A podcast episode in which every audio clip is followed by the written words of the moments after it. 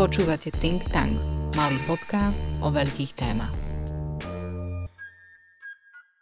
Ja začnem možno takým tým, že vy ste mi napísali, že vaša žena by sa smiala a e, že pôvodne som vás pozvala ako feministu, lebo vy ste sa sám seba označili ako tradičný muž. A mňa by hrozne zaujímalo, že čo to pre vás znamená a prečo ste sa tak označili.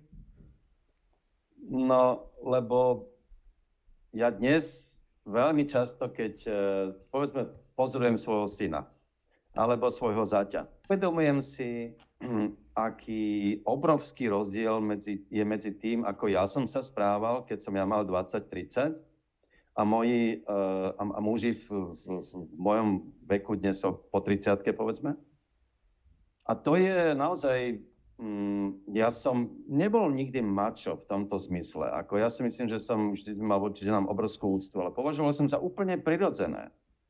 Že tak ja som sa staral o dom a snažil som sa zarábať a, a, a dobre, keď bolo treba, však e, som naozaj aj sa venoval deťom, ale, ale viac menej naozaj som nechával ženské role, tak, ktoré ja som vnímal ako ženské, a to je starosť o deti, varenie, mm, ako vlastne na moju ženu. Že vôbec mi nenapadlo, že tak ja som občas umel ja, takže áno. Aj som občas pomáhal upratovať. Našťastie u nás to nikdy nebola nejaká veľká, veľký tlak na to, aby sme veľmi upatrovali. Ale, ale tak som skôr si uvedomoval, že však ja som tu aj na to, proste, aby som sa staral o to, aby sme mali, aby nám fungovalo auto, lebo ja mám vodičák a moja žena nie, aby nám nezatekalo do domu a, a prerábal som dom, keď sme ho kúpili a na tom som sa teda, ale považoval som za svoju hm, povinnosť mužskú, tak ako som považoval za svoje hm, právo, že sa nebudem zúčastňovať niektorých povinností, ktoré má žena, o ktorých som si myslel, že sú automatické. Ja si to pamätám, uh, že som uvažoval úplne prirodzene takto. Súd aj vychovaný v rodine, kde bol môj otec veľmi dominantný, ale teraz nemyslím zlom, ale bol predsa len dominantnou postavou. Hoci on napríklad, ako môj otec celý život varil. Pretože moja mama proste nebavilo ju varenie a navyše mm, to nestihala, keď sa mali dvaja malých chlapcov, keď mala, proste mysleli bratom po sebe blízko, tak eh, ona to naozaj nezvládala. A môj otec tedy povedal, tak ja budem variť. Mm-hmm. Celý život varil. To znamená, že ja mám akoby tiež nejakú pamäť z toho, že muž nie je iba ten lenivý, kto sa vyvalí na gauč proste, alebo ide do krčmy. Napriek tomu, e, predsa len tá domina- mužská dominancia v, v našej rodine bola tak výrazná, že mi to zostalo ako nejaká samozrejmosť. Mm-hmm. A dnes si uvedomujem, že toto je, že to je úplne celé zlé, že som... A moja žena sa nestežuje, len mi tak občas pripomenie, že no tak áno, nebol si teda úplne, povedal by som, pričinlivý, uh, ani pri tej výchove detí. Uh, a, a cítim, cítim tak trochu hambu. Mm-hmm. Akože, nie že trochu, cítim ju dosť výrazne. Mm-hmm. A, a už je neskoro nejak veľmi niečo naprávať, um, um, ale uvedomujem si to. Uvedomujem si, s akou samozrejmosťou uh, som považoval to rozdelenie roli za dané, s tým, že vlastne som považoval za normálne, že keď uh, máme malé deti a ja som chcel ísť do krčmy s kamarátmi, lebo som si myslel, že to je dôležité pre môj rozvoj, povedal by som, možno intelektuálny, tak som išiel a vôbec som, som nejak neriešil, že moja žena nejde. Lebo musí byť s mm-hmm. deťmi. No, a to sú takéto drobnosti. Takže z tohto pohľadu som, hovorím, že som tradičný muž. Navyše, uh, ja sa asi naozaj veľmi uh, predpokladám, že sú to síce úplne anekdotické veci. Uh, raz sme kedysi dávno si robili, viete, sú také testy, že že mužsko-ženské rozdelenie a tak, také hlúposti. A raz niekde, ešte som ho smiem, mi dali ten test, že poď, že tejto úrob nevyšlo, že 100%. Ja som nemal, akože ja som mal, ja som 100% muž, toho testu mi to vyšlo. Uh-huh. a, a, a som sa, že asi áno, no, že takto to je. No. Uh-huh. A kedy potom došlo k takým prvým momentom, ak sa dá na ne spomenúť, alebo kedy dochádzalo k tej zmene, že vám to začalo dochádzať? Začalo mi to dochádzať mm, v raných 90. rokoch, pravdu povediac aj vďaka mojej žene, ktorá mm, mala vtedy vlastne, však ja som tiež ich poznal, Janu Juráňovú a Janu mm-hmm. Cvikovú, ktoré zakladali zakladateľky feminizmu na Slovensku. Uh, oni boli s mojou ženou veľmi dobré kamarátky. Um, moja žena vtedy pomerne aktívne tie veci čítala, aj mi o nich rozprávala. Ja som sa tiež o to začal zaujímať aj vďaka mojej žene a, a Jane Juráňovej uh, a Irena Brežná. Však to všetko boli moje kamošky, takisto ako moje ženy. Mm-hmm. Uh, a vtedy som si začal uvedomať dve veci. Jedna, že tu je naozaj problém, že tuto je jeden veľký problém, ktorý som ja nevnímal. A po druhé, že mm, priznám sa, že som vtedy trochu cítil nervozitu z uh, toho, že tieto moje kamošky to berú uh, veľmi vážne. A ja som si len tak, dobre, ja viem, že to je problém, ale nemali by sme to preháňať. Ja si pamätám, že som mal s Janou Veraňovou a Janou Cvikovou vtedy taký dlhý rozhovor, kde ma v podstate nevyčítajúc mi to, ale usvedčali ma z toho, že som proste čistý mačo. Uh, a ja som im vtedy hovoril, viete, že, lebo oni mi rozprávali o tom, čo všetko sa vlastne deje. Uh, a ja som hovoril, že ja to poznám. Že, a varoval som ich pred jednou vecou. Ako náhle začnete uh, akoby sa sústrediť na, jeden, na jednu tému v živote, potom sa ostane jedna vec. Všade, kde idete, ten sa vám zmení optika. Hmm. A vy mhm. vlastne všade vidíte uh, znaky tej represie alebo nadvlády. Za komunizmu to boli, ja som, ja som to, čo ľudia vôbec nevnímali, lebo si na to zvykli a kašľali na to, lebo s tým museli žiť. Ja som každý transparent, každú drobnosť, analyzoval okamžite ako znak e, represie toho režimu. A tam je ale ten problém, že keď to hm, si pripustíte k telu priveľmi, tak vlastne už svet vidíte iba touto optikou nejak inak a vás to zomelie. Akoby vás to v podstate potom, potom to hrozí istou posadnutosťou. A ja som teda si vtedy uvedomil, že, že uh, ak budem príliš obsesívny v pozorovaní toho režimu uh, a jeho, jeho represívnych znakov, tak možno aj stratím trochu zmysel pre realitu, lebo tí ľudia to nevideli. Ja som musel uznať, že aj oni žijú v nejakej realite. Um, a ja som vtedy varoval Janu Juránev a Janu Cikov, že viete, že ak, ak budete vnímať svet, ak sa rozhodnete vnímať cez optiku feminizmu a budete narazať na tie znaky mužskej nadvlády všade, lebo oni všade sú, o tom nie je sporu. Od jazyka po sem, všetko, semantika, semiotika, všetko je to mužské, hmm.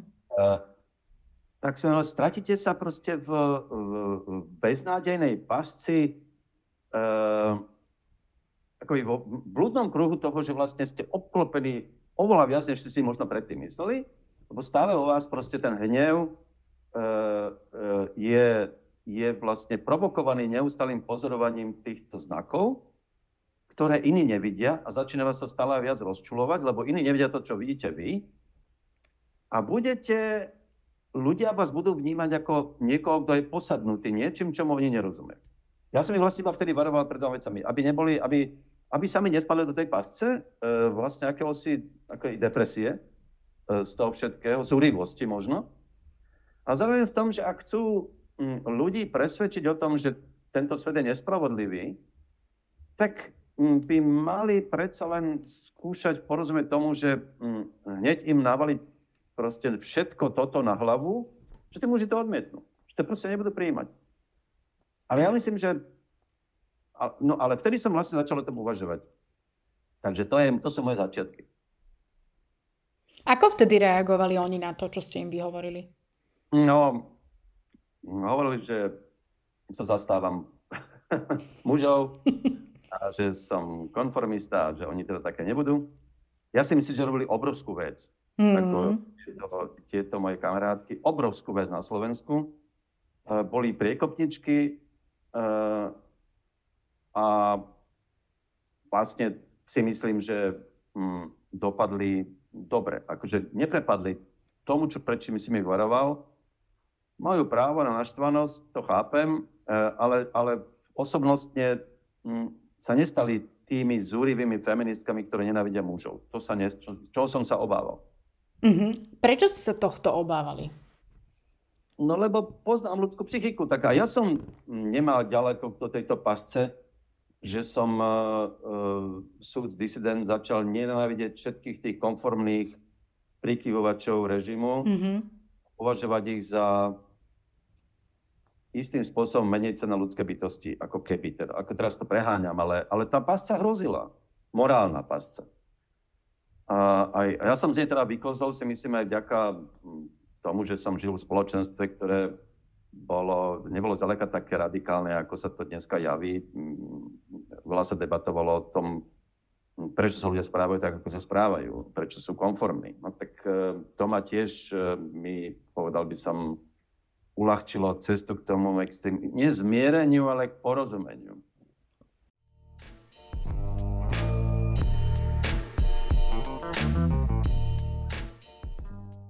V 2017 ste písali v Enku, že najvyšší čas pripraviť sa na kultúrnu revolúciu, ktorá za našimi hranicami naplno prepúka. A vlastne hovorili ste o hnutí mýtu.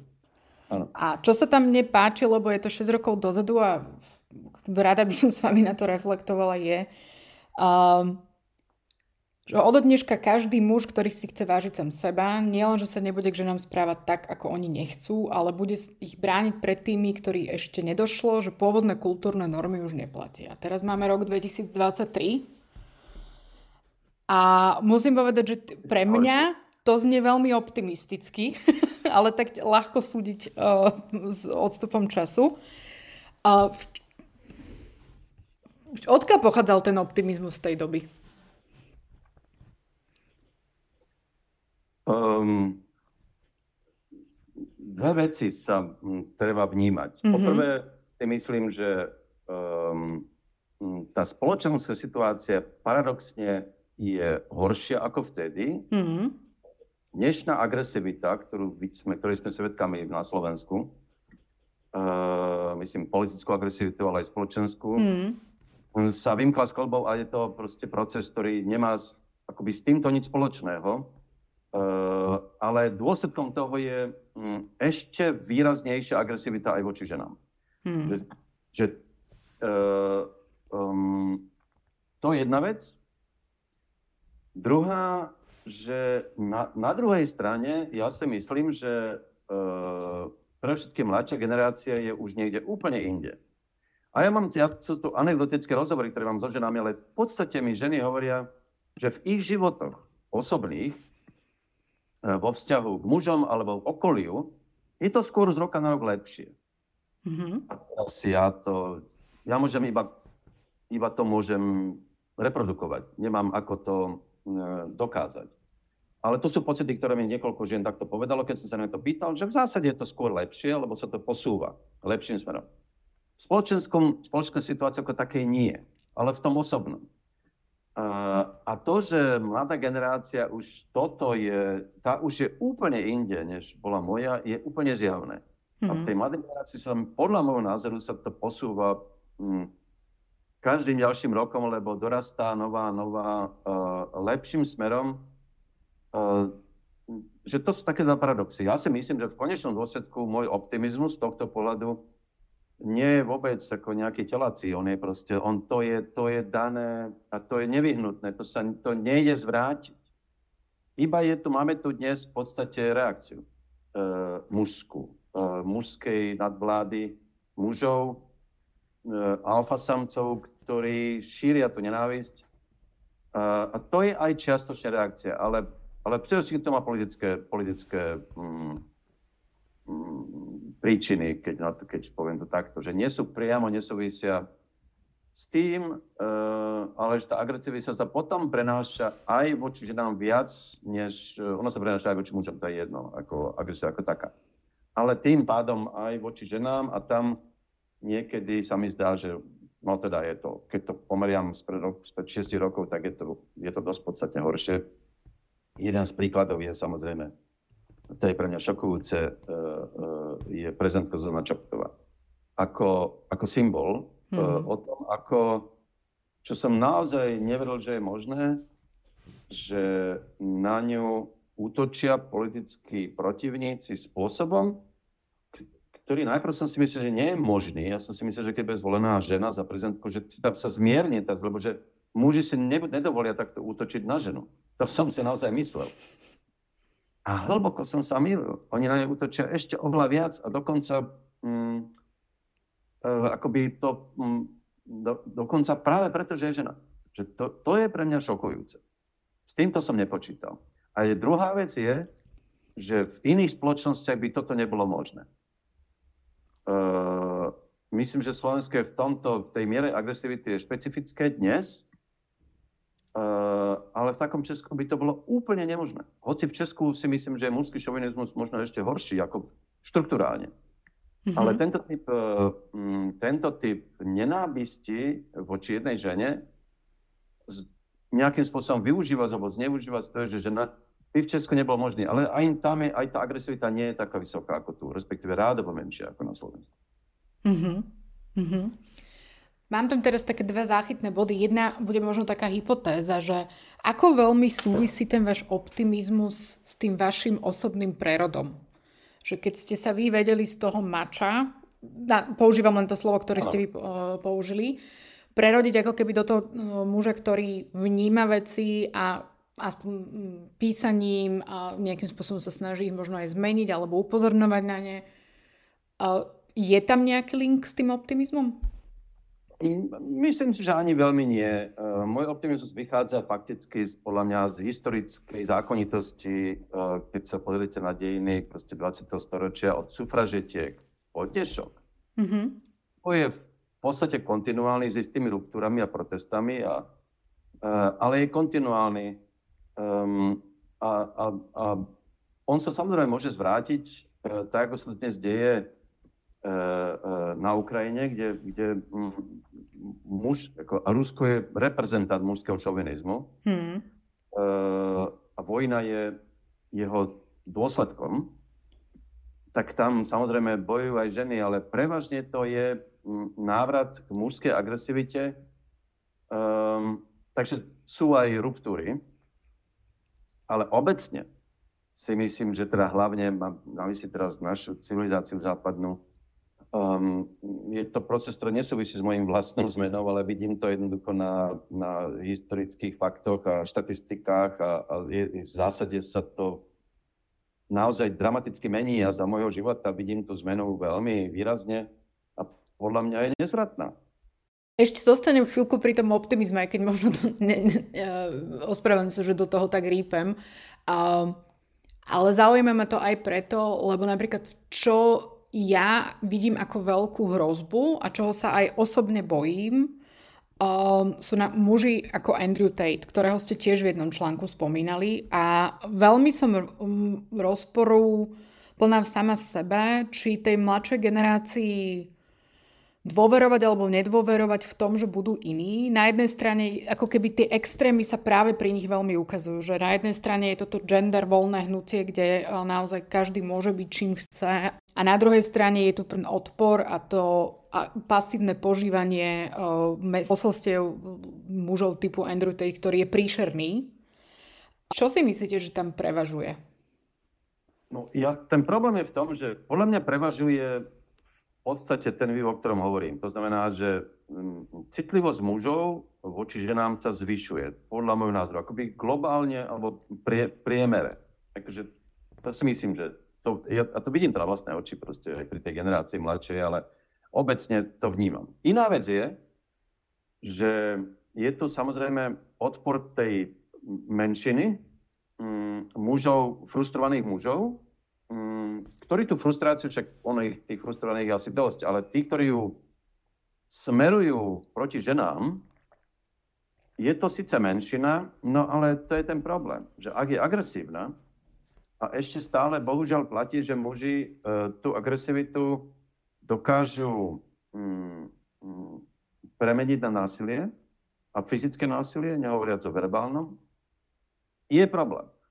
No lebo čo urobíte so spoločnosťou, kde je väčšina mužov normálnych, ale stačí proste 2% agresívnych, ktorí začnú mlátiť ženy e, na ulici, no tak ako je to veľký problém. Takže ja vašemu strachu rozumiem mm, a je si myslím úplne relevantný. Len si myslím, že to je dôsledok e, naozaj akoby štruktúrálnych zmien e, v tej spoločnosti, kedy títo muži mm, sú proste, majú, majú pocit, že naozaj majú pocit poníženia. Oni sú, oni sú ponížení, proste majú pocit, že ich mužskosť nie je docenená uh, a a chcú si ju proste potvrdiť tento spôsob. A, a to nebezpečné to je jednoducho pre, pre ženy ako také, tomu rozumiem. Ja som, keď sa ešte vrátim k tým, eh, nielen k počiatkom, ale vôbec, ako jak si človek prechádza vlastne hm, tým poznaním, mne dovtedy vôbec nenapadlo, viete, akože, a to je tak, keď si, a to som ja, ktorý ešte sa snažím akoby veciam rozumieť, je to moja profesia, aj si na, ako je, je to moja aj, aby som, uh, nie túžba, ale ako pri, prirodzená zvedavosť, by som mm. povedal. A mne až, ja neviem, koľko to je, možno 10 rokov naspäť, som sa rozprával s nejakými ženami, jedna z nich mi povedala, že len tak mimochodom, že uh, ona sa, že keď je do výťahu, tak jej vždy stisne žalúdok, ak tam je nejaký muž. Hmm. A hm. ja ja, to sú veci, ktoré proste vám vôbec nenapadnú ako mužovi. A potom som sa začal pýtať viacerých a potom začali samozrejme rozprávať, o tom sa už potom písalo, ako sa ženy vlastne boja chodiať v noci prázdnou ulicou. E, ja keď žijem v lete v tej Maringotke, tak občas tam prídu nejakí moji kamaráti, aj kamarátky. Prvá veta, ktorú mi tie ženy tam povedali, tu by som, ja by som to nedokázala byť. Bolo by som sa bála. A ja som sa, najprv som si myslel, že vy sa bojí medveďov. A oni, nie medveďa.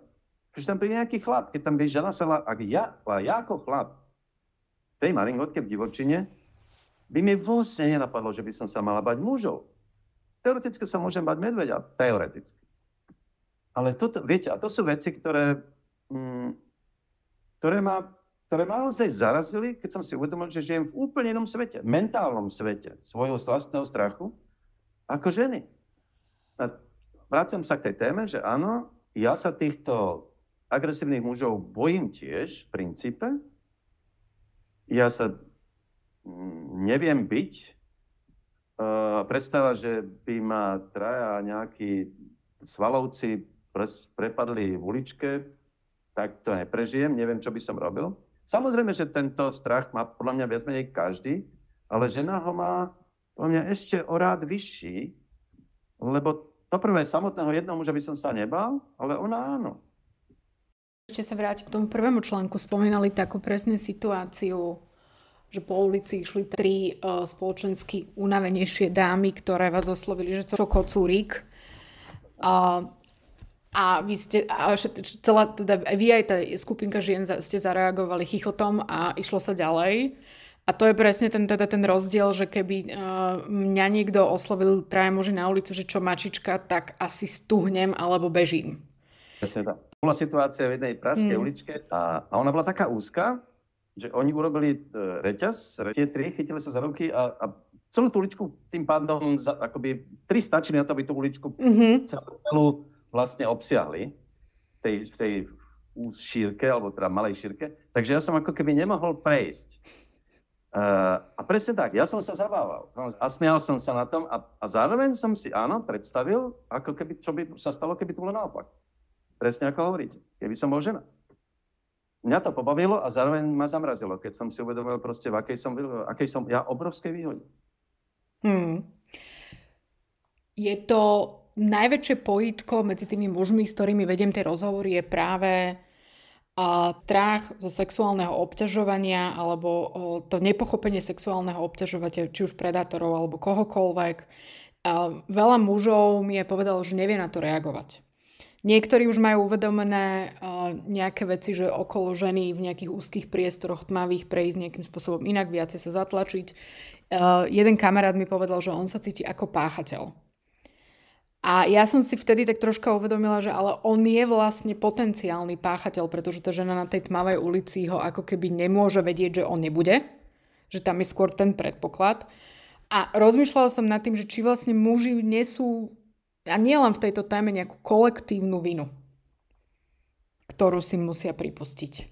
Uh, mohol by som opatrný hovoriť o kolektívnej vine. Mm, túto tému mám pomerne dobre premyslenú uh, v iných prípadoch na téme holokaustu, ne, kolektívna Nemcov, kolektívna mm-hmm. vina Rusov a tak ďalej.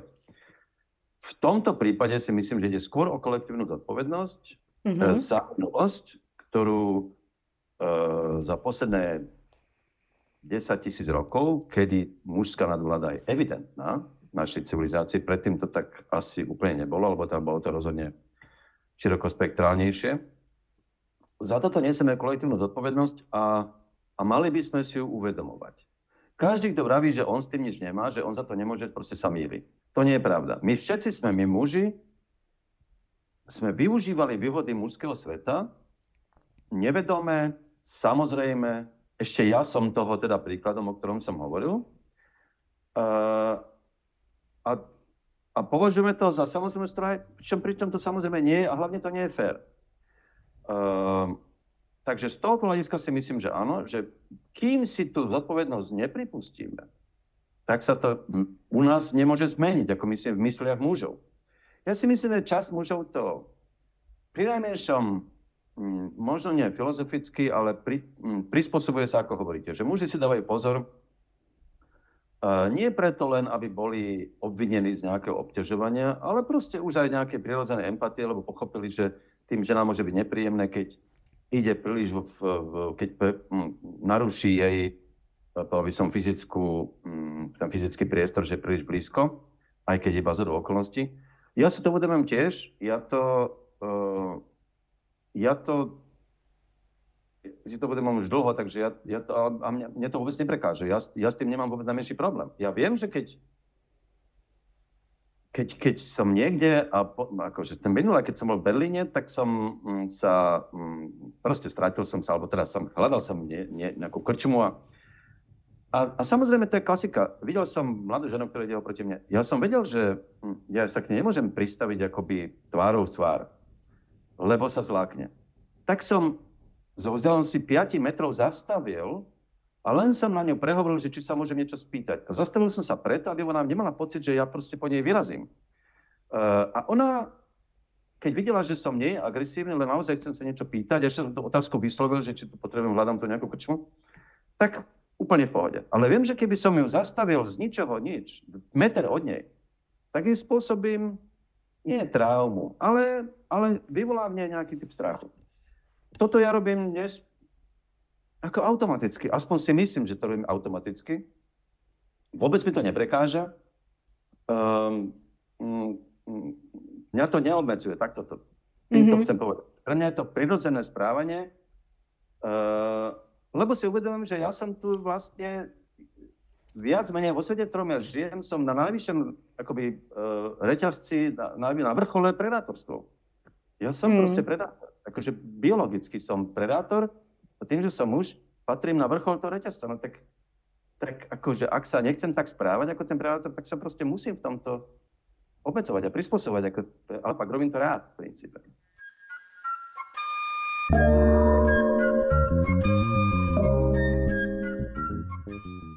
Otvorme teda tú tému tej knižky od toho Ripsa of Boys of Men, ktorú som si teda na základe toho článku od vás neprečítala, ale vypočúvala. Ten článok sa volá Muži strácajú pôdu pod nohami a potrebujú pomoc, čo už samotne ja chápeme, že mužov niektorých to mohlo z prepačení za výraz nasrať. No, to stalo. Aj ženy to mohlo hlavne feministky, lebo niektoré veci sú tam aj akože rozporuplné, uh, ale prečo bolo dôležité vlastne o tejto knihe napísať? Uh, viete, ako ja, ja si vyberám knihy, ktoré čítam um, a vlastne um, v tomto veku mám čoraz väčší problém nájsť nejaké objavné, naozaj objavné knihy, mm-hmm. ako veci, ktoré ma zaujímajú. Ale toto bola jedna z nich. E, tá kniha ma fascinovala proste tento Reeves. E, napísal knihu, ktorá podľa mňa bola istým spôsobom prelomová, otvorila mnohým oči, lebo opiera sa samozrejme o všetko, o štatistiky, takže on to, že to nie, je, to, to nie sú eseje, to je proste normálne vážna vec, proste, ktorá opretá o dáta. Nasvietil celý ten problém inak, Uh, a to ja, ja milujem takéto knihy, ktoré, ktoré mňa samotného mi objavia svet, proste, ktorom som predtým netušil. On hovorí, že ten problém je v podstate štruktúrálny. Hmm. Uh, a on prevracia tak trochu našu predstavu, čo môže niektoré ženy nahnevať, že on hovorí, no pozor, ale teraz aj tie, tie muži sú tiež v nevýhode. Že dokonca v mnohých veciach sú v nevýhode. A len varuje pred tým, že uh, keď si to nebudeme všímať, tak tí muži, muži môžu reagovať veľmi zle. A okrem iného toho, o čom hovorím, môžu reagovať agresivitou. Um, takže toto to ma na tom mimoriadne zaujalo a, a, a súhlasím s mnohými jeho mm, nie pozorovaniami, ale fakticky závermi, ktoré vychádzajú z tých dát, že e, tí muži majú v dnešnom svete naozaj veľký problém. E, poprvé fyzické práce, ktoré by sa mali uplatniť oveľa menej, po druhé proste ženy dneska on tam má zaujímavé štatistiky o tom, ako dnes v zásade už nie je problém rozdielov v príjmoch na toľko na západe, lebo on tam ukazuje, že ženy v, v, v rovnakých funkciách a zamestnaniach, že tá príjmová rozdiel je už minimálny. Ten problém, prečo, je, prečo ženy ešte stále majú o 15 až 20 nižšie príjmy, je skôr preto, lebo pracujú profesora, ktoré sú nižšie platené. Takže to je štruktúrálny problém. A strašne zaujímavé tam hovorí samozrejme teda o, tej, uh, o tom probléme proste chlapcov, ktorí v tých školách nedokážu ťahať rovnako s tými devčatami, proste vo veku 6 rokov majú tie mozgy menej vyvinuté jednoducho. Že nie sú proste biologicky pripravení a preto v, tých, v tých, tých školách zaostávajú, čo ich samozrejme frustruje. A ten jeho návrh, aby chlapci chodili rok neskôr do školy, je podľa mňa akože prevratný a podľa mňa úplne správny akože prečo mal, to je myslenie out of the box, ktoré ja proste milujem. A toto je, to je, to podľa mňa je veľmi, veľmi správny návrh, o ktorom treba proste premýšľať. Bo dlhodobo e, je to naozaj tak, že ak sa nevieme tomuto problému venovať, tak nám to padne na hlavu. Teraz nie preto, že by ženy boli ešte stále v takej nevýhode, ale pretože muži nebudú a budú reagovať proste zle. E, keď hovorí o počte sebevrážd a frustrácií a, a tak ďalej, to, to, sú, to sú to sú hrozné čísla v podstate. A teraz ja netvrdím, že ich treba lutovať. Akože nie, len treba proste s tými, treba, treba premýšľať o tom, ako to zmeniť. Ja tam, e, mňa fascinuje, tam sú krásne pasáže, kde on hovorí o tom, že muži si proste budú musieť zvyknúť na to, že budú robiť proste v ženských profesiách. To, čo hmm. Keď on hovorí o tom, že no tak dneska žena môže vyrobiť čokoľvek, akúkoľvek mužskú prácu od pilotky, stíhačky, až po, nehovoriac žeriavničku, čo bolo za komunizmu proste taký slávny obraz, proste žeriavničky. V podstate čokoľvek, s výnimkou akože vyslovene ťažkej fyzickej práce, ktoré je minimum dneska, ale muži, nie že by nemohli, ale majú proste, sú, stoja pred bariérou, akoby mentálnou, spoločenskou, keď on píše o tom, že vlastne nula, takmer nula mužských uh, učiteľov v škôlkach, to sú veci, ktoré proste treba zmeniť. A to sa nedieje, lebo tí muži majú bariéru. A, a dokonca nie, že by sa za tú profesiu, možno by to aj išlo robiť, ale spoločnosť mužov im dáva najavo proste, že, že sa zbláznili, že robia proste, že to je, že, že, že sú, akoby sú ponižovaní mužmi v tej spoločnosti, ktorú zase oni potrebujú nejaké ocenenia a že tá spoločnosť sa neocení. Toto je problém. Tam pre mňa bola práve tá informácia, že v IT profesiách sa ženy vlastne posunuli, teraz sú niekde na 30-38%. Nielen programátorov, ale IT profesí. Kdežto muži zostávajú na 9%, čo sa týka popatrovníctva a proste v tom caregiving priestore. A toto bolo pre mňa naozaj to, čo vy spomínate, fascinujúce na tej knižke, že on ponúkal ako keby ten úplne iný pohľad na to, že ktorý aj na druhej strane vlastne podporuje to, čo feminizmus hovorí, že ten problém už nie sú dávno ženy a to, že by sme niečo nemali, ale to, že muži sa potrebujú zmeniť a začať sa pozerať na iné a, alebo inak na veci. A ja som chvíľku teda v opatrovníctve pracovala, je teda v digitalizácii opatrovníctva a ako výskumník a je to neuveriteľne ťažká robota. A mňa presne tam vždy mi napadlo a, a dennodenne som si pokladala tú otázku, že jak je možné, že tam nepracujú muži, lebo je neuveriteľný nedostatok hlavne na západe v opatrovníctve. Nie sú to nejak super platené joby, to je jasné.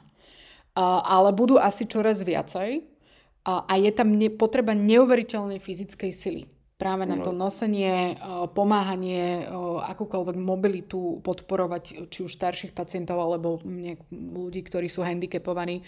Čiže je to veľmi zaujímavý pohľad a čo tam mňa potom ďalej zaujalo a to je možno aj tam, kde vy spomínate, že muži navzájom sa odsudzujú, lebo muži sa odsudzujú v, v roli otca.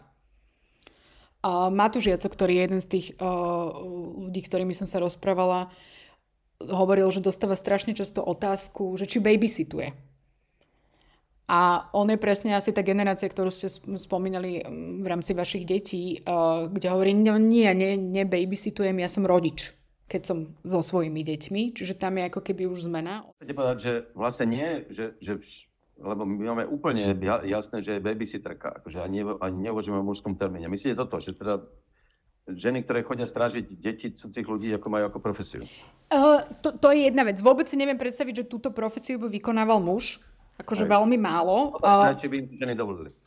Matky. Áno, to je druhá vec, že ale aj ako otcovia, ktorí sa starajú o deti, sú stále labelovaní, že babysitujú, pričom vlastne a, a sú aj veľmi, ešte stále existuje odsudzovanie uh, tých otcov, ktorí idú na tú jak to voláme, materskú, aj keď to už je rodičovská, ale ešte sa to stále nedostalo do toho jazyka aktívneho. Povedzme, že áno, ale e, zase keď hovoríme o tom progrese, no tak toto sa dramaticky zmenilo za posledných 20 rokov. Akože to je jasné, syn, jasné. E, sa stará o svoju dceru, hoci teda väčšinou musí byť v Bruseli, alebo teda nie 3, 3 dní v týždni, alebo 4, ale on naozaj k môjmu teda milému prekvapeniu on je otec proste na plný úvezok, akože naozaj. Mm-hmm. Čo ja som nebol. Ja som nebol. On sa o tú dceru stará, často je aj s ňou sám, keď proste jeho partnerka ide, má inú prácu a tak ďalej. A, a je výborný otec. Akože, že to je pre mňa, to, to, to, to vidím, to v tejto generácii to vidím dneska stretnúť muža s kočíkom, uh, uh, už dneska nie je nič mimoriadne.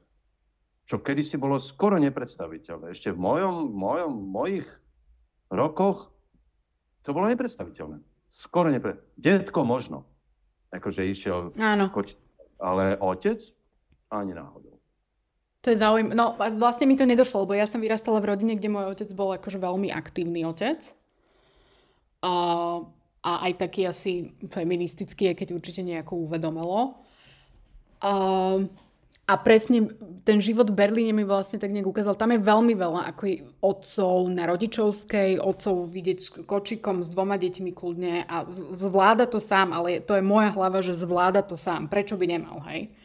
Isté. Uh, to je práve to. Mimochodom, a ten Reeves píše o tom, tam je to veľmi pekné, lebo naozaj ako, aj, aj to sú veci, ktoré, keď on hovorí, že vlastne otcovská, rola otca je evolučná. Proste mm. pred tými pol miliónom rokov, keď sa začali proste, keď už homo sapiens bol pomerne už teda na, uh, už, už, už sa blížilo, no tak tie, tie malé, tie mláďatá ľudské, však dodnes je to tak, že sú vlastne strašne bezbranné. Uh, a otec, ak bol v jeho záme a bolo v jeho záme, aby to dieťa prežilo, tak sa muselo o neho tiež starať. A, a muselo sa starať samozrejme aj o potravu a tak ďalej, ale starať sa aj o tie dieťa, že, to, že otcovská rola je, je evolučne podmienená a je prirodzená. Ten problém je, že my sme túto prírodzenosť vlastne poprali. Ako v modernej civilizácii až do toho 20. storočia. Otec proste sa vôbec, akože tak, tým, týmto spôsobom, otec bol pán rodiny, deťom mal rezervovaný vzťah, e, e, tak chodil do práce, večer si čítal noviny alebo bol v krčme na pive proste a, a to bola rola otca tak toto sa naozaj dramaticky zmenilo. Ale je to dôležité, pretože hm, dneska vieme, že to dieťa toho otca proste potrebuje, že to mm. vôbec nie je nejaká uh, úchylka dneska nejaká lavičiarská alebo progresívna, akákoľvek, proste to je mentálna potreba toho dieťaťa. Um, a tam si myslím, že všetky tieto veci sú dôležitá tá rysa, k nejakej cenke vrátime, proste, že ona vlastne pomenúva veci, ktoré naozaj otvárajú obzory a podľa mňa je jedna z tých, ktoré posúvajú celý tú optiku ešte akoby okus dopredu. David Brooks, ktorého mám hrozne rád, komentátor konzervatívnym mimochodom v New York Times, alebo mierne konzervatívny, povedal, že to je kniha roka pre neho, tento Reeves. Takže ja, a ja s tým súhlasím. Ja si práve dokážem predstaviť, že je to mm, kniha roka pre konzervatívcov. Viem si predstaviť, že práve z, od ľavice alebo ľavicových liberálov tam môže byť ako keby aj odmietnutie. Ale práve sme tu načali lavicu pravicu. A on, on podľa mňa Reeves dáva veľmi bravúrnu analýzu toho, že čo sa dá vytknúť lavici, keď sa pozerá uh, na rolu muža, mužnosť uh, a gender ako taký a čo sa dá vytknúť pravici. Je niečo, čo ste si vy z toho odniesli, keď ste teda spomínali, že je to kniha, ktorá vás o, prekvapila, o, očarila práve v tomto no, diskurze? V tomto ma to veľmi bavilo, lebo podľa mňa je úplne presný, až lakonicky presný. Mm-hmm. Jednej, ako v jednej vete to zhrnuje, keď hovorí, že hm, lavica hovorí svojim, svojim teda lavicovi rodičia hovoria svojim synom buď ako sestra a pravicovi rodičia hovoria buď ako otec. Uh, že to je ako čistá definícia rozdielu medzi lavicou a pravicou. Mm-hmm. potom, on to potom uh, rozvíja v tom, že tá lavica uh, naozaj, a to je problém tej lavice, ktorú kritizuje, že ona naozaj vehementne popiera vlastne um, sexuálnu uh, rozdielnosť proste pohlaví. Akože to je, že ako keby, ako keby to bol iba štrukturálny alebo teda sociálny problém, že, že, že pohlavie je sociálny uh, jav a nie biologicky. Hovorí lavica v princípe. Takže, a z toho odvodzuje samozrejme potom aj to všetko ďalšie, že muži, ktorí sa odmietajú podriadiť tomuto sociálnemu konštruktu uh, a hovoria, ja som muž proste, lebo som sa tak narodil, tak hovoria o toxickej maskulinite. Čo je, a on, on, on predtým varuje, pretože hovorí, že proste pojem toxická maskulinita, ktorý je veľmi častý v mm. lavicom prostredí, je, je vlastne hrozne neférový, pretože e, muž, za to, že je muž, už je vlastne akoby toxický. Ak o sebe, ak o sebe celkom čestne a poctivo ako ja poviem, tak ja som muž, ja s tým nič neurobím. Naozaj to tak cítim a, a rozumiem, že sú, je široké spektrum iných, ktorí by povedali, že to majú možno pol na pol, alebo len tak trochu a neviem čo všetko. Ale za to by som sa ne, nemal cítiť obvinený z toxickej maskulinity, za to, že toto takto vidím a cítim. Však ja to nehovorím verejne, ako že by som sa tým píšil. To nie je pravda, ale, ale aj tak je to proste problém tej lavice. Že mužov a priori obvinuje z toho, že sú muži. Tak trochu.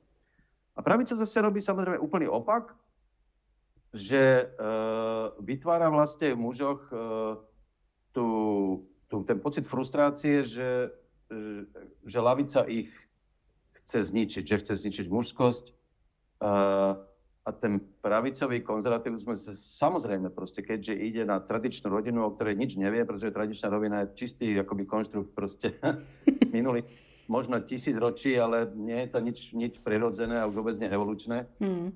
To je naopak sociálny konštrukt, um, um, uh, tak ako obhajujú mužskú rolu proste v tej rodine.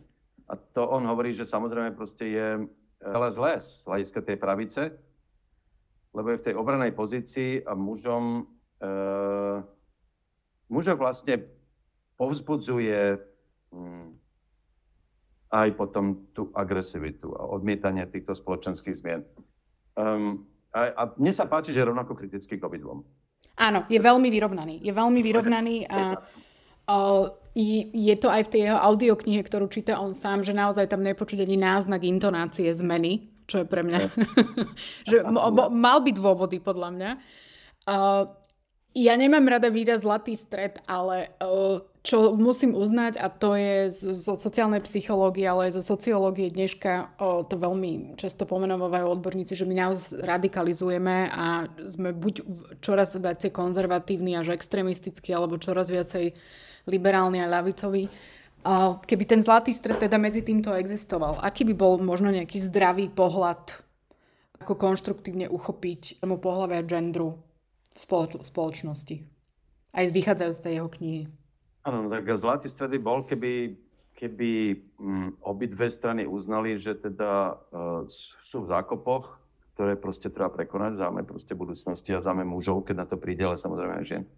Um, zlatý stred bol, keby proste muži uznali, že to, o čom hovorím, že, že a priori proste naozaj sú to proste z definície predátory a, a, a musia sa s tým vyrovnať ženy by mali zase trochu ako keby uznať, že to pre tých mužov niekedy nie je ľahké a že teda istú mieru porozumenia, pretože ten proces bude ešte asi dlhý. Hmm. Ale hlavne uh, len v takom prípade sa dá zhodnúť na, na tom, že v tejto chvíli máme tie problémy proste ich viacero. Na jednej strane ešte stále mm, ženy trpia mm, nadvládou mužov, predovšetkým fyzickou nadvládou, proste, ktorá sa ich dotýka proste, v ich životoch fyzicky.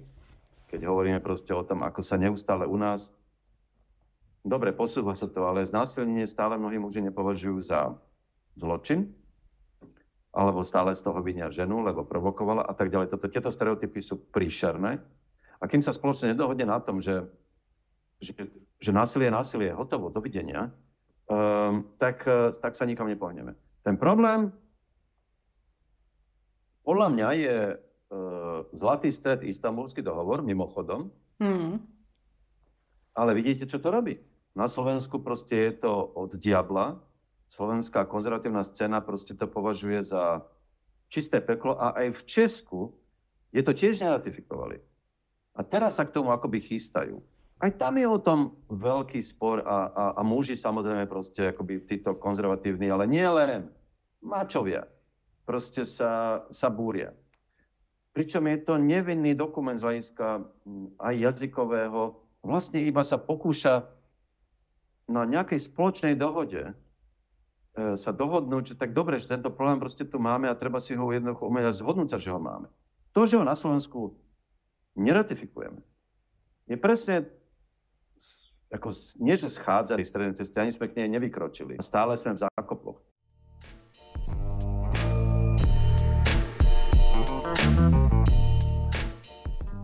Mám kamarátov mojej generácii, ktorí sú v tomto úplne, ako povedal som, na mojej strane, ale mám kamarátov, intelektuálov, ktorí protestujú. Ako hovoria, respektíve tento typ banalít. A to máme teda v tej Slovenčine všetko teda už teraz písať, akože ona, on, on, ako všetko na ten jazyk. Protestujú proti zmene jazyka, že to je predsa hrozné, však jak, jak to máme zvládnuť. Uh, to znamená, je tam za tým ako keby zdanlivo racionálny argument, že to je hrozne nepohodlné a spisovateľ vám ľahko samozrejme môže povedať, tak ale takto sa nedá písať. Akože dobre, ja tomu rozumiem, ale dá sa. To je iba otázka zvyku. Veď treba s tým pracovať pomaly, ale nebúriť sa hneď, že to je proste neprirodzené, lebo ten jazyk je mužský, proste preto, lebo on, sa, on vznikol v podstate, alebo začal sa rozvíjať proste v čase, kedy tá mužská nadvláda proste bola už, už tu existovala. No tak takto to je. Uh, uh, po druhé, tieto naj, najbanálnejšie argumenty, a tak tu už teda sa budem báť otvoriť žene dvere alebo jej pomôcť do kabáta, akože takéto argumenty, ktoré ja neznášam. Lebo to sú tie najbanálnejšie výhovorky, uh, ale počúvam ich. Počúvam ich mojej generácii. Naozaj ich počúvam. Od ľudí, ktorých mám rád, ktorí sú moji kamaráti, a trochu sa na to hambím, že mi to vôbec takto, že mi to takto fakt hovoria, akože sa nehambia preto to povedať, lebo to je tak hlúpe. No, je to aj vo, vo vašej generácii, ale je to aj v mojej generácii. Mm. Čiže stále sa to prenáša, lebo to, to sú proste, nehovorím, že geneticky dané veci, ale uh, tie, na ktorých sme socializované a tiež ma prekvapujú niektorí moji kamaráti, niektorí na, naopak uh, sme prekvapujú takým tým pozitívnym spôsobom, ale niektorí tým, že stále si idú také, áno, veľmi, a čo už sa mám bať toho a toho. Je to nepohodlné. A to podľa mňa tých ľudí desí. A, a, a na Slovensku teda mám pocit, že ešte o niečo viacej aj ženy. No tak isté, že ale však život nikdy nebol pohodlný a mm, prečo si ho robiť pohodlným? Ako naopak, pre mňa je to zaujímavé mm, sa vystavovať nepohodliu, to je môj princíp bytia v zásade. Mm-hmm. Uh, Uh, takže Ale iná vec je, viete, no tak ja tak, teraz sa priznám k niečomu, ja som skoro v živote žiadnej žene do kabáta nepomohol, proste mi to nikdy napadlo. Ja som proste typický nezdvorlý debil, ktorý proste tieto veci nemá zažité. Uh, a takže mm, s týmto ja problém nemám a myslím, že ani veľmi dvere som neotváral ženám, ako, takže ja som ešte v tomto, ja tam jednoduché. a, e, ale títo džentlmeni mi tvrdia, že teda majú s tým problém, no tak podľa mňa to je úplná kravina. Ale, ale hovorím to ako, že toto sú všetko výhovorky, že, že prispôsobovať sa. A ja rozumiem, že je tam, uh, že mu, a v tomto prípade by som bol e, vôbec sa nezastávam mužov, ale, ale rozumiem tomu, že pre nich je niekedy problém to psychicky zvládať, lebo sú proste pomalší, neflexibilní, hlavne tí starší páni. Um, a, a že miera toho, kde, uh, kde sa zhodnúť na, na tom, že takto by to, takto to je ten zlatý stred, bude veľmi ťažká, lebo aj ja uh, cítim, že tie odbočky od toho, uh, veď vy to viete, ako je dnes feminizmus vlastne nepriateľom, alebo feministky sú, sa, sú znepriateľené s obhajcami transrodových ľudí napríklad. Mm. Všetci vieme, kam to vedie. Že už aj dneska aj feministky sú vlastne tie, ktoré sú napádané zľava ako tie konzervatívne. Keď povie John Rowlingová, že pre ňu je žena žena, proste ak má vagínu a basta, e, tak je proste vlna hejtu na ňu zľava.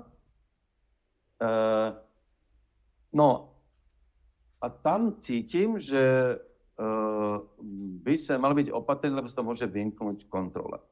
Ako náhle totiž, a to je to, čo ja hovorím na začiatku, čo som hovoril, že ako náhle začnete vnímať ten svet v jeho ostrej znakovej podobe, tak každý, kto, hm, povedzme, nie je celkom doma v tom, lebo na to nemá čas sa učiť všetky termíny o transrodových ľuďoch, všetky tie možné variácie, no nemá na to čas jednoducho.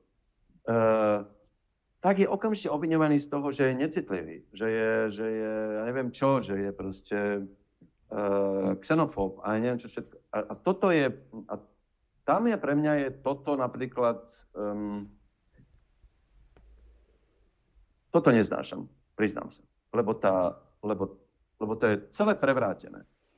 Z pocitu, že bránim bezbranných, alebo teda ponižovaných a slabých, sa stávam nadradeným, že všetkým ostatným nadávam, že sú xenofóby.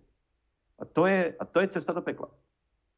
Ale odráža sa to samozrejme aj potom, ono sa to potom vracia, ono sa to potom akoby odráža aj v postoji voči ženám. Že tí muži, alebo kto sa, keď, sa, keď sú obviňovaní hm, z necitlivosti a zadubenosti, hm, tak sa vzoprú proste a potom to berú šmahom a potom už všetci sú proste nepriateľe. A potom už aj tie ženy o transrodových ľuďach nehovoriac. Podľa mňa hm, táto vlna tejto lavicového hnutia, eh, ktoré posúva ľudské práva pre mnohých do absurdnej roviny. A teraz nehovorím, že oni, že, že ja, ja som posledný, kto by mal niečo proti právam transrodových ľudí, ale žiadať od mňa, aby som mm, poprvé tomu úplne rozumel, aby som každú identitu vedel vyhodnotiť, pochopiť, zaujímať sa o ňu, e, brániť právo na tento typ identity, je proste e, pre mňa iná forma násilia, akoby, keď to odo mňa niekto vyžaduje. Lebo ak to neurobím, tak som proste xenofób. To je problém lavice. Toto je problém lavice. Hmm. Uh, ktorý potom využíva pravica, pretože hovorí, vidíte, kam to vedie. Akože potom už to je, všetko to ide do pekla. Pravica, ktorá okrem iného, a to hovorí aj ten Reeves úplne správne, a na Slovensku to vidíme, Pravica hovorí, že to je neprirodzené. A teraz nehovoríme o, iba o LGBTI, ale aj vlastne o role žien, že to je neprirodzené, že to je proti biológii. Keď sa žena usiluje robiť mužské povolania, povedzme. A biológia ponímanie pravicovej ideológie, že niečo je neprirodzené, je, je, to je tá poprvé sa dopekla a to je to, čo tej pravici je možné vyčítať akoby rovnako tvrdo ako tej lavici, ktorá práve tú biológiu odmieta. Ktorá hovorí, mm. že vlastne to je vlastne celý konštrukt pohľadu. Uh, rovnako cestné, obidva pohľady podľa mňa, pokiaľ sú argumentujú biológiou. V jednom alebo druhom smere. Um, no, takže keby, ja by som tomu rozumel, a to je pokrytectvo tej pravice, Keby oni povedali, že oni to považujú za nesprávne, že, že sa to deje. Keď si myslíte, že to je nesprávne, v poriadku, dá sa o tom baviť. Ale keď povedia, že to je proti prirodzenosti, tak je to argument, ktorý je akože posunutý do, do akoby eschatologickej roviny. Akože, tak je to raz tak, lebo tak, proste, takto je to dané. Keď poviete, že to je nesprávne, tak poviem, dobre, vy si myslíte, že to je nesprávne, ja si myslím, že to je správne. Ale keď poviete, že to je prirodzené, tak na to ako keď nie je odpovede. A toto neznášam na tej pravici, sa priznám. No, mne to prídu obidve extrémy, keď si napríklad spomeniem, o, tá téma genderu je neuveriteľne veľká a stále hovorím, že vlastne nerozumiem, ale začínam asi mať troška na ňu názor, aj keby som možno mala byť pokornejšia. O, je zaujímavé pre mňa to, že ak aj nejaké lavicoví filozofii výjdu s nejakými postulátmi, tak to dokáže o, ten ex, ten extrémny konzervativizmus zneužiť a naopak, oh. lebo, lebo je tá debata taká komplikovaná a všetci, mám pocit, že všetky strany sa to snažia veľmi zjednodušovať uh, a na tom sa sekajú ešte viacej, keď to mám teraz akože dať na úplne bazálnu rovinu môjho porozumenia. Uh, možno tak na záver, lebo tá gender téma je veľmi veľká Um, kde si myslíte, že, a toto je taká predpovedacia, akože chcem od vás teraz vešticu Teodoru, ale máme sa mi vôbec na Slovensku teraz najbližších rokoch v tejto debate šancu posunúť v nejakej inteligentnej debate o gendri, o genderových rolách? Um, no, v najbližšej dobe sa obávam, že nie, pretože sme proste v dramatickej politickej a spoločenskej kríze, ktorá vôbec nepraje týmto debatám, naopak, lebo sa vlastne na nej uh, vyhrocuje ten politický konflikt ako taký. Uh, takže nevidím to veľmi rúžovo v, pre nasledujúce roky. Skôr si myslím, že to bude ten stred uh, ešte veľmi ostrý a a skôr si myslím, že ak vôbec bude mať nejakú šancu, nejakú rozumnú vládu, ak vôbec, čo sa obávam, že nie, tak e, tá vláda si bude musieť povedať, že tieto veci, k týmto veciam bude pristupovať veľmi opatrne. To znamená, že tam aj pri rozumnej vláde, a teraz si neviem ani celkom predstaviť, pravdu povedať, súčasný To nikto, to nikto. Takže e, aj taká by uh, asi sa vyhýbala príliš rýchlým riešeniam a bude to robiť proste ako strana mierneho pokroku medziach zákona, ako je hlavný česká veta. Že ak, ak vôbec, ak vôbec. Um, ale dlhodobo, dlhodobo som presvedčený o tom, že uh, to pôjde dobrým smerom. Aj preto, lebo dokonca podľa mňa napriek tomu, že už aj dnes tá naša, táto vláda súčasná je, je vlastne extrémne konzervatívna v princípe. A je to agenda aj proti LGBTI, ale v zásade práve Istanbulský dohovor a to všetko je to aj proti ženám, takže to je jednoznačné. Uh, alebo tiež proti žen rovnosti. Um, uh, a napriek tomu, v tom spoločenskom vedomí a generačnou výmenou sa dejú veci, ktoré, ktoré v zásade idú dobrým smerom. Akože to si, na, a, že, a že napriek vláde. Bolo by fajn, keby sme mali keby sme prijali ten ústavbolský dohovor, alebo keby sme mali lepšie zákony. Hoci niektoré tie zákony nie sú zlé, oni iba teraz vlastne začali napádať, čak tam sa vedú boje o jazyk. Minister Milan Krajniak tam zrušil proste pojem uh, gender a ako celé to proste, to, to, to sú jazykové vojny. Áno, ale, ale v princípe si myslím, že aj napriek vládam tá spoločnosť, to citlivovanie, mm, tomu sa podľa mňa nedá úplne vyhnúť jednoducho z dvoch dôvodov. Uh, že tá mladá generácia to proste cíti aj dneska vzdelanejšia než kedykoľvek predtým, aj keď môžeme sa prieť o to, že aká je tá úroveň um, a kvalita, ale je oveľa aj napojenejšia na ten západ. Proste cítite všetky tie pohyby. Konec koncov vidia to v tých filmoch, ktoré stále pozerajú na Netflixe a neviem kde všade, že toto citlivovanie tam proste beží. A tomu sa tá mládež v podstate, ne, tomu sa nemôže vyhnúť a ona to, ona to vníma. To, je, to sú dobré správy. Uh, po druhé si myslím, že mm, v tomto musím pochváliť slovenské médiá. Myslím si, že v tomto sú veľmi férové. Respektíve robia dobrú prácu. Hmm. Ako, a dokonca, dokonca by som povedal, že aj, aj komerčné televízie, že robia dobrú prácu. A aj preto, lebo dnes je veľmi silná generácia novinárok, čo tak ešte nebolo, ešte pred 20 rokmi, silných, dobrých novinárok, osobností. A to je veľká vec. A to si myslím, že toto všetko má dokopy vplyv proste bez hľadu na vládu. V tomto som optimista. Keď vidím proste tie... A znovu, môžem vám povedať, že uh,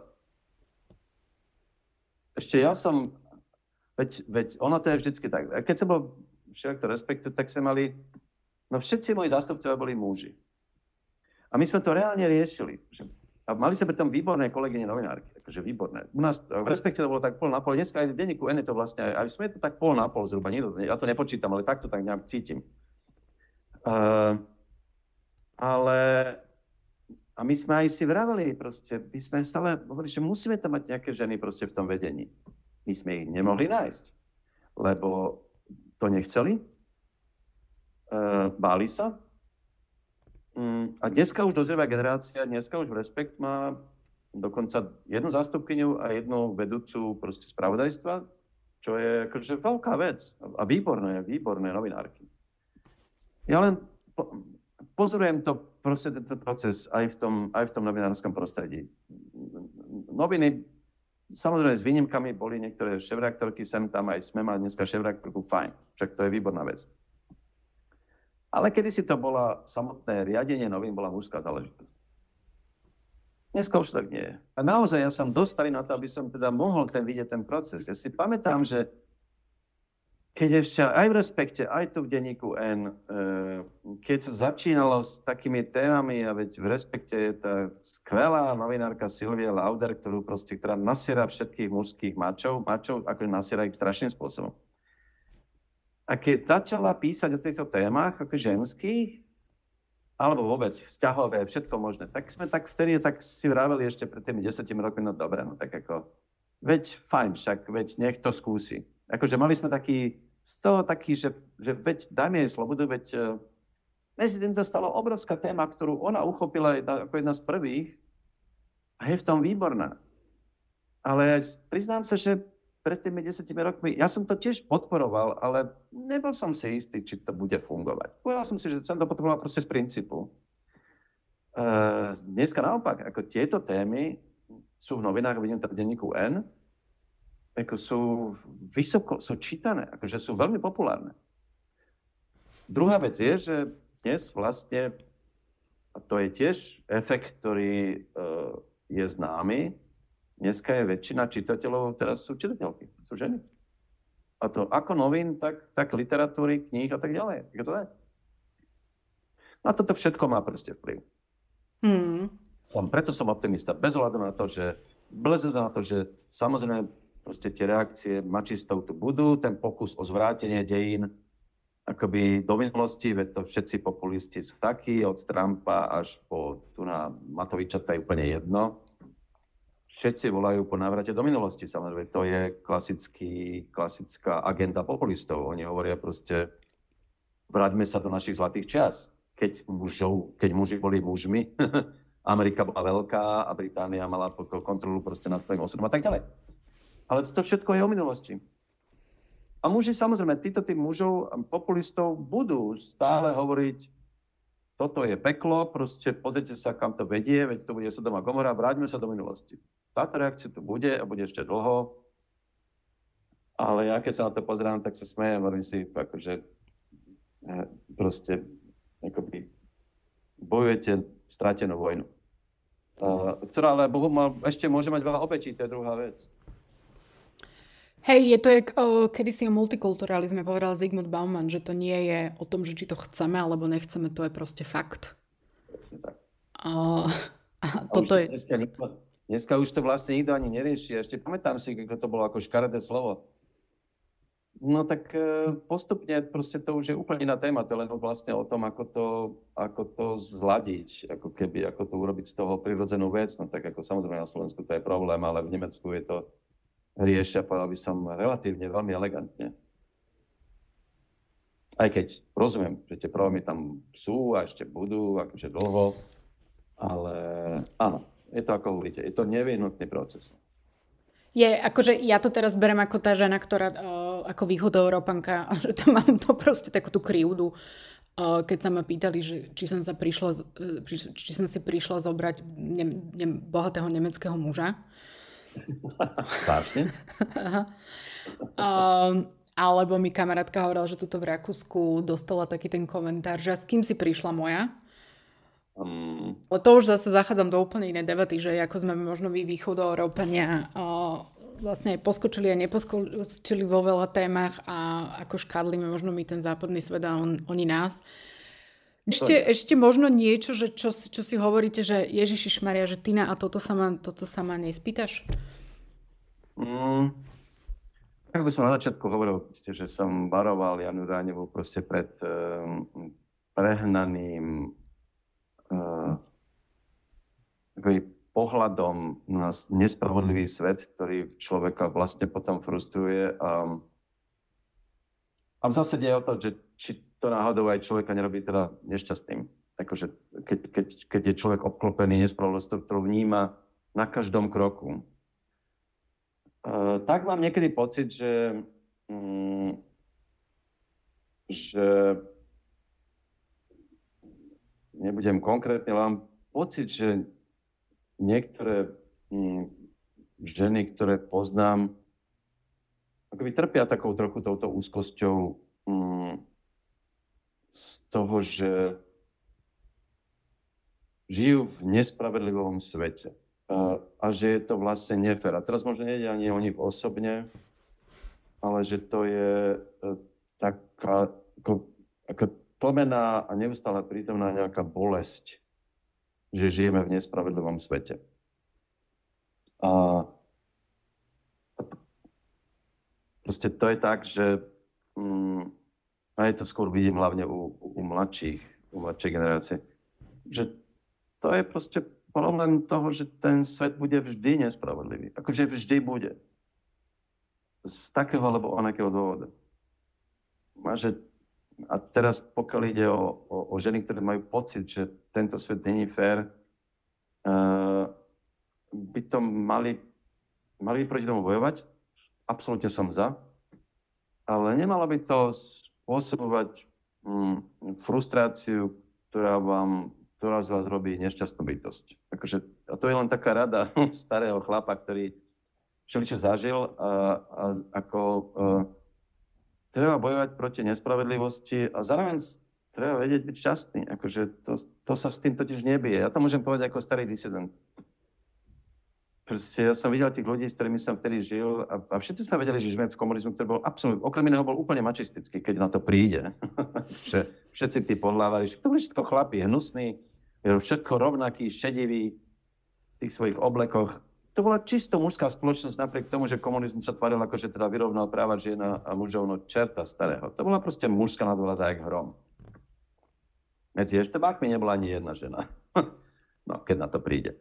Um, Uh, a, a viem z vlastnej skúsenosti, napriek tomu, že žijete vo svete, za komunizmu, v ktorom je, to je totalitný systém, proste vidíte tú nespravodlivosť aj na vlastnej koži ju cítite, a to vám nebráni v tom byť šťastný. sú, existujú proste spôsoby, ako byť šťastný, keď si vybojujete svoju vlastnú slobodu. Uh, a myslím si, že už by to tak malo byť, že, že, že pokúšať sa hľadať proste cestu k vlastnej slobode, napriek tomu, že ten svet tej ženskej slobode úplne nepraje. Proste tak to je. Ale to, to sa dá, s tým sa, s tým sa dá vyrovnať. Ja len sa bojím, aby, aby to, uh, aby táto nespravodlivosť proste nerobila ľudí, hlavne v tom prípade, keď hovoríme o ženách, nešťastnými a frustrovanými. Lebo to nikam nevedie. Je to len škoda. Akože to si človek nezaslúži proste, lebo ten svet bude nespravodlivý naozaj vždy. A tak to je proste. Bez to, že sa máme snažiť, aby bolo čo najmenej. Mm-hmm. Premýšľam nad tým, lebo uh, jedna vec je, niekedy som to čítala v nejakom časopise, nejaký rozhovor s nejakou manažérkou, že uh, ona teda tvrdila, že každá mladá žena si prejde nejakým obdobím, kedy bojuje s mužmi. A podľa mňa, keď sa človek, alebo teda žena začne venovať tomu feminizmu, že si o tom niečo aj načíta, tak tam nastane moment takej hlbokej frustrácie. Um, ale je to tá protiváha, že OK, začínam si uvedomovať a, a určite sa tomu treba nenechať poddať len viem si je predstaviť, že niekedy to potrebuje byť, lebo všetky tie feministky, ktoré boli v tých rôznych vlnách, boli určitým spôsobom radikálne. Áno. A hovorí to jedna z mojich obľúbených zen buddhistiek, že ten aktivizmus, a to tam sa možno zhodujeme, že nemá pochádzať možno z takého hnevu, ale zo súcitu. Napríklad, áno, áno. A to musím povedať, že to je stále niečím aj čím ja ako keby bojem, lebo ja som prirodzene, ja mám 50 odtieňov hnevu ale um, je to veľmi aktívna energia, na ktorej sa dá veľmi dlho fičať, ale áno, pokiaľ je tam ten súcit a pokiaľ aj vy ste spomínali tie sociálne médiá, tie hejty, uh, máme aspoň trocha porozumenie, tak sa vieme aj v, to, v tej téme posúvať bez toho, aby sme sa všetci zmárovali navzájom. Keď to mám tak veľmi zjednodušene povedať. A mal by, akože konec koncov, ja si myslím, že ženy by mali um, Áno, že by mali vyhľadávať spriaznených mužov, uh, nepodozrievať každého z nich, že je, že je mačo, vyhľadávať proste, ako, áno, opierať sa aj o mužov, ktorí, ktorí budú na ich strane. Že to je jedna z takých vecí, ktoré by, uh, a asi to aj robia, teraz to ne, nechcem hovoriť, že sa tak nedeje, ale Myslím, že veľa mužov mm, je, je, je empatických a, a nechcú presadzovať svoju mužskú nadradenosť ani náhodou. No veľmi sú aj všetci tí chalani, s ktorými, alebo muži, s ktorými som sa bavila, ovplyvnení nejakými ženami, či už od mami, sestier, partneriek. A tam je pre mňa vždy tá taká tá, neviem, či túžba, to je asi silné slovo, ale možno nejaké prianie, že keby tí muži vyhľadávali tie ženy viacej a pýtali sa nás ale to je niečo, čo tiež cítiť, že tam som aj ja optimistická, že o, sa muži zbadajú koľkokrát v tých debatách, že opočkaj, že toto asi není úplne OK. A tam si možno vysvetlíme, potom zase ja vysvetlím, ako sa veci majú. A je to také ako hľadanie navzájom tej, toho porozumenia a možno takého... Ženy, že vraj trikrát viacej pokladajú otázky vo svojom komunikačnom štýle. Áno. Mhm. Áno. A to je práve to, čo podľa mňa, že ženy nepotrebujú byť dominantnejšie, tvrdšie a neviem aké, hoď som toho o, pravým príkladom, hlavne keď som podnikala. Ale myslím si, že muži by sa mohli viacej pýtať. Mm. Ja sa snažím. Ja to akože, ale u mňa je to trochu iné, no ja som zvedavý človek, no. Ako spisovateľ, takže tu ja som trochu možno v tomto asi predsa nie úplne priemer. A hlavne, akože, dobre, poviem to tak, že mm, ja úplne, ja strašne mám rád inteligentné ženy. Akože je to hrozne príjemné. Lebo si pamätám ešte aj z tej minulosti, veď som poznal nesmierne inteligentné ženy aj v tej disidentských kruhoch. A vždy boli trochu, ale oni sami sa trochu upozaďovali. Ale to bolo dané tým, že muži chodili do väzenia, proste ženy sa museli starať o tie deti, keď boli chlapi v base mm. a, a rôzne. A väčšinou tí muži boli tí, ktorí proste išli do tej prvej línie a, mm, v tej disidentskej roli. A tiež nerobili takéto zázemie, ako keby to bola taká prirodzená uh, forma delenia rolí. o čom dneska sa vedú veľké debaty aj historické skúmania, že vlastne tá rola tých žien bola strašne dôležitá, ale tie ženy sami sa dobrovoľne ako keby upozadovali, pričom, pričom e, dneska si myslím, že to bola mm, škoda, lebo, lebo medzi nej bolo úžasné množstvo inteligentných, nielen sebavedomých, ale vizionárských akoby žien, ktoré sa ale mali pocit, že, mm, že sa nebudú presadzovať. No. Moja žena je typický príklad toho. Práve som Moja sa chcela na to spýtať. Že... Je poriadne inteligentná bytosť, proste preto ako je úžasné sa s ňou rozprávať. A pamätám si, že ona, keď sme sa o tom rozprávali, ona hovorila, že no, však aj u nás boli všelijaké stretnutia a neviem čo všetko. A, a ona sa akože zapojila sa občas do debaty, ale hlavne varila a nosila furt jedlo na stôl. Akože, a ja som hovoril, prečo si proste nepôjdeš sadnúť? No tak ale, lebo ona má rada, keď môže ľudí, ako, keď im môže variť. No tak hovorím, no ale ja chcem, aby si sedela a rozprávala sa, lebo ona vždy mala čo povedať. Ano, a potom sa stalo, že v celom tom dizidenskom hnutí rola ženy vlastne sa začala skúmať až nedávno, aká bola vlastne kľúčová. Uh, ale v, trošku v inom než bolo to vlastne to strašne dôležité, hrozne silné zázemie pre tých mužov. Viac než priama akoby mm, akcia, alebo pri, priame nejaký akoby mm, aj intelektuálny vklad, proste tak predsa len ten pomer tých intelektuálov, proste bol, mužská dominancia tam bola jednoducho. No, tak bolo, bolo to tak. No. Čo už dneska neplatí, ale to tak bolo. Um, No, ale ja len hovorím, že mm, nie, že ma to prekvapilo vôbec nie, ale, ale je strašne, stále si užívam prítomnosť a debatu s, s inteligentnými ženami. Je to, je to, lebo kedy si to, kedy si to bolo oveľa menej, ako je to dnes. No, a je to hrozne príjemná zmena pre mňa. Mm-hmm, to je tiež zaujímavé. To mi akože nikdy nenapadlo, že by to mohlo byť iné. No tak ale ja vám vravím, že to tak nebolo. Áno. Ako kedy mm-hmm. Oni skôr mlčali. Akože tak to je. Hoci ho veľakrát mali čo povedať. Oni potom tým mužom doma v súkromí povedali, uh, uh, ale v tých veľkých debatách, proste, ktoré v tých, tých stretnutiach, málo žien, bol povedané, tam bolo vôbec málo žien a po druhé proste málo hovorili. A to moja žena, teda musím povedať, že bola oveľa, mm, jak by som to povedal, radikálnejšia voči komunistickému režimu, ako som bol ja. Že ona má, ona má v podstate, e, nie, že to nemôže mať, že by dotlačila, ale ako viem, že bola radikálnejšia. Ona bola oveľa zúrivejšia na tých komunistov ako ja. A teraz myslím akože aj intelektuálne. Mm-hmm.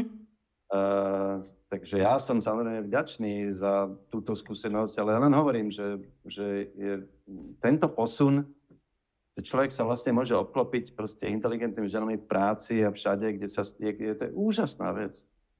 Pre muža. Teraz to hovorím ako muž, lebo ma to proste hrozne teší. Isté, možno, že niektorí mužia trpia, lebo veľa žien je oveľa inteligentnejšie, ako sú oni, no tak to už je druhá vec.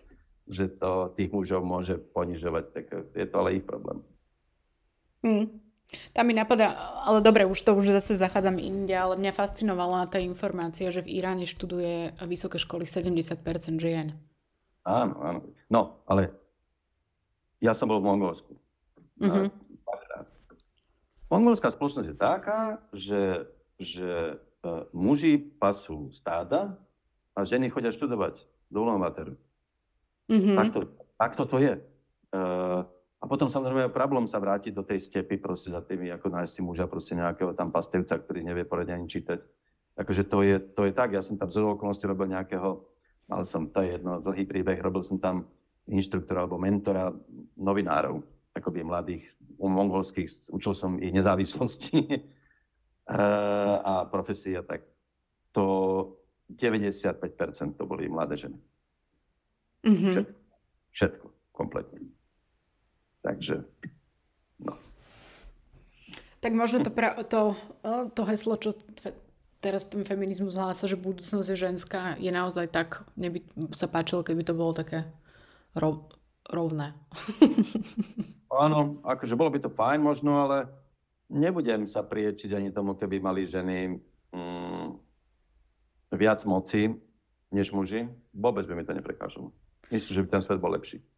Toto ja práve neviem. Toto ja práve neviem, ale, ale zostávam tam, hovorím si, ja to mám výraz intelektuálnej neistoty, um, že áno, ženy sú síce socializované k tomu, aby boli lepšie, ale že neviem, či sme úplne tí lepší ľudia v úvodzovkách.